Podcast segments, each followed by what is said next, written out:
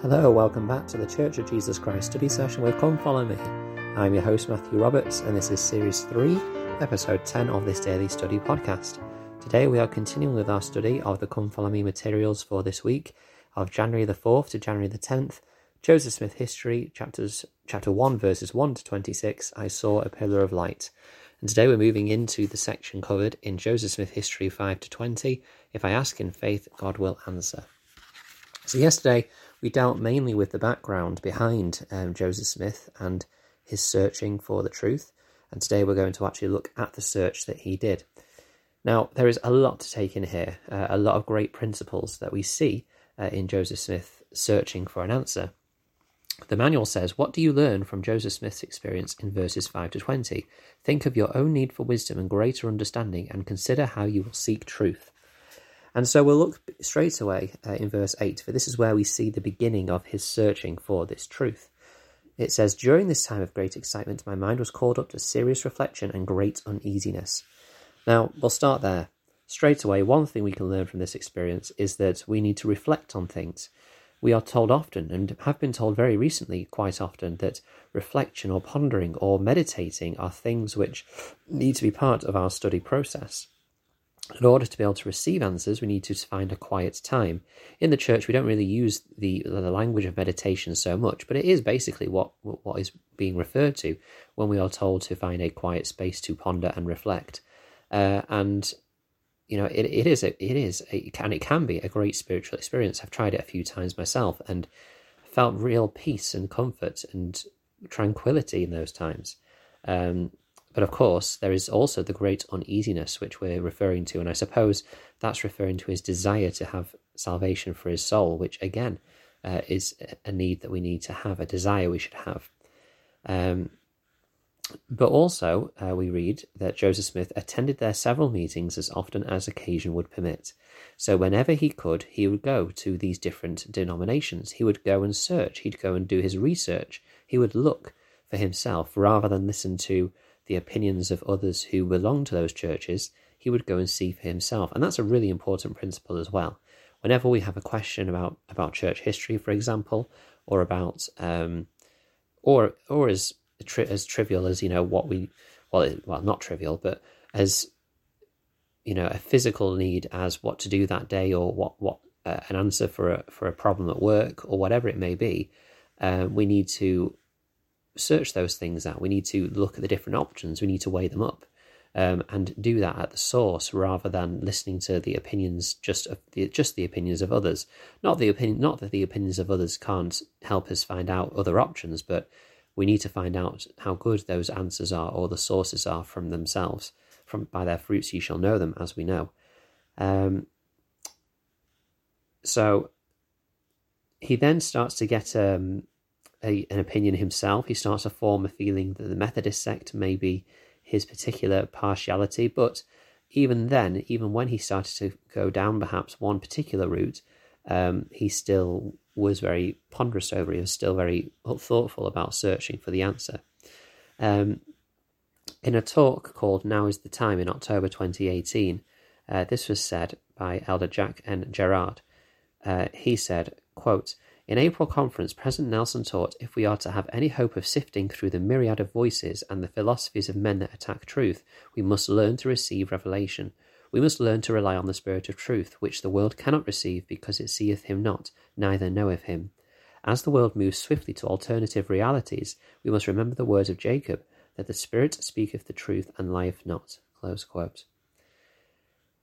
This is what Joseph Smith was doing, even though he was perhaps not aware of the principles as such he was doing at the time. He was just kind of following what he felt he needed to do. Um, he was seeking personal revelation. And indeed, truth is being attacked. I mean, there are some people that are apathetic to the gospel or a belief in God, but there, there are some people that do attack those beliefs quite strongly. Uh, and so we need to be able to seek personal revelation and know how to go about that. And these principles we're learning from Joseph Smith's um, history and experience uh, will really help us in this.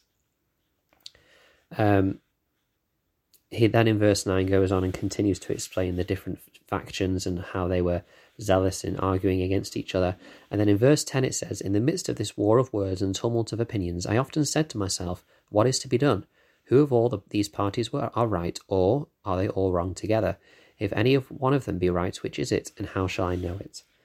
Um, this is Joseph Smith questioning things. This is him qu- questioning the the beliefs that are laid in front of him.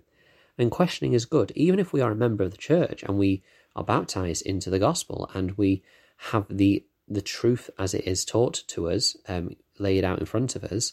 We still need to have questions, and it. I do feel like there is still some resistance to questions um, about gospel truths, and we should welcome those because we know in reality that there is no no problem to having questions about these things because they are true.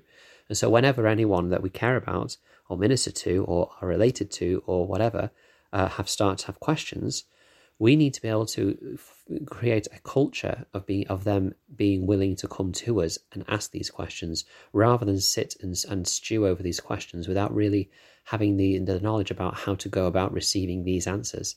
For I find that it's often when people don't know clearly how to receive personal revelation through the Spirit into their lives, and then they have those questions, that's when the trouble starts to begin. Um, and so, fortunately for Joseph, he was aware of, he was taught clearly in his home about the need to read the scriptures, about the need to, um, to to have this relationship with God. Otherwise, why would he have wanted to try and figure out how he could overcome his sins and repent so to improve his relationship with God?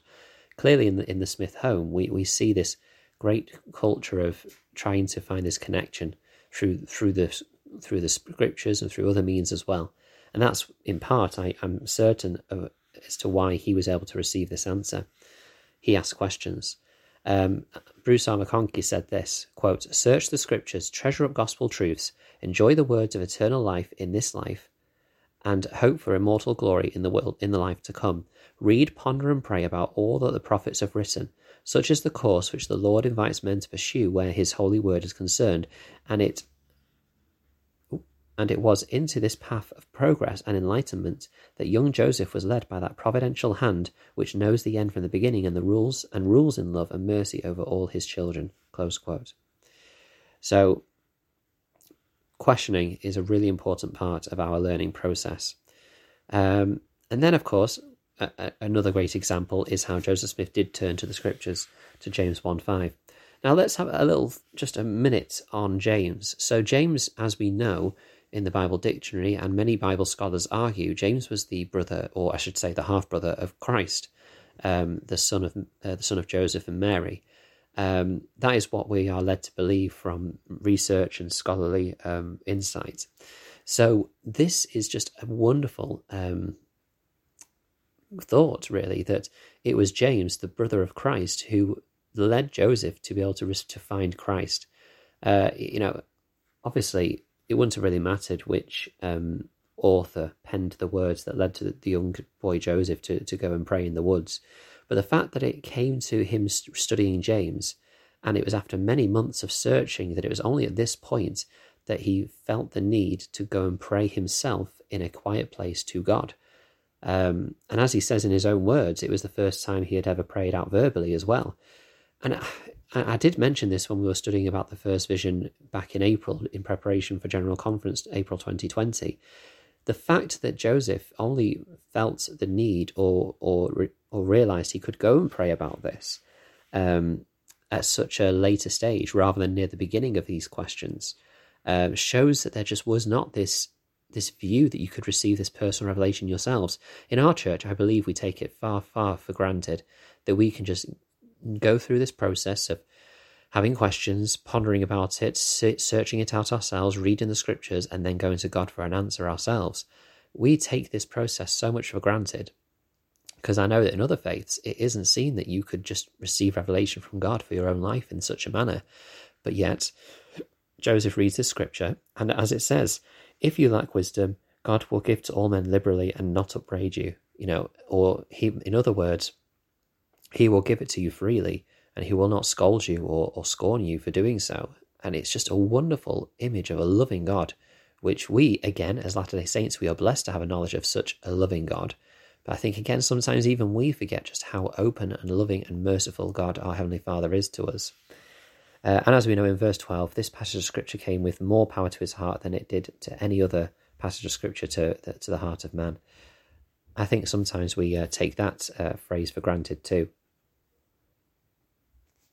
This is obviously not just a trivial warm feeling he had. This this had a real power. Uh, it was what we sometimes refer to as a as a trigger scripture. Uh, and there may be a couple of times in your lives where you might have read a scripture where it's just absolutely hit you uh, to the point where you know it's moved you so much.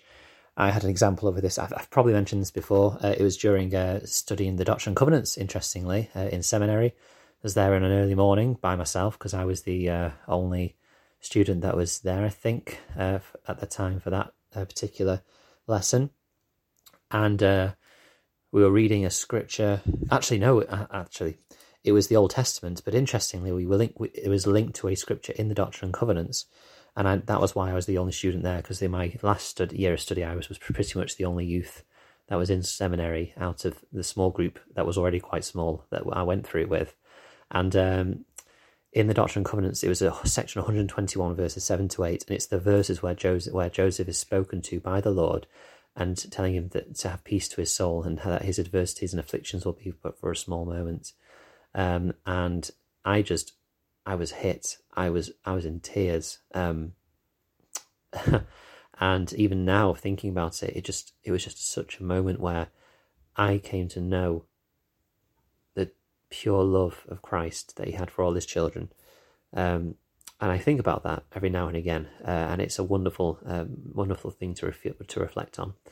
Uh, so, thank you very much for listening today uh, about the searchings and the methods that Joseph took to receive personal revelation. Uh, we'll move into the actual event of the first vision and how he prepared for that tomorrow. Uh, please do continue to follow the podcast. You can share it um, and review it. That'd be wonderful. You can uh, join the Facebook group, Church of Jesus Christ Study Session with Come Follow Me. And you can also email ldsstudysession at gmail.com if you're interested in, in, in joining me for a future podcast episode. Thank you for your time, and until we meet again.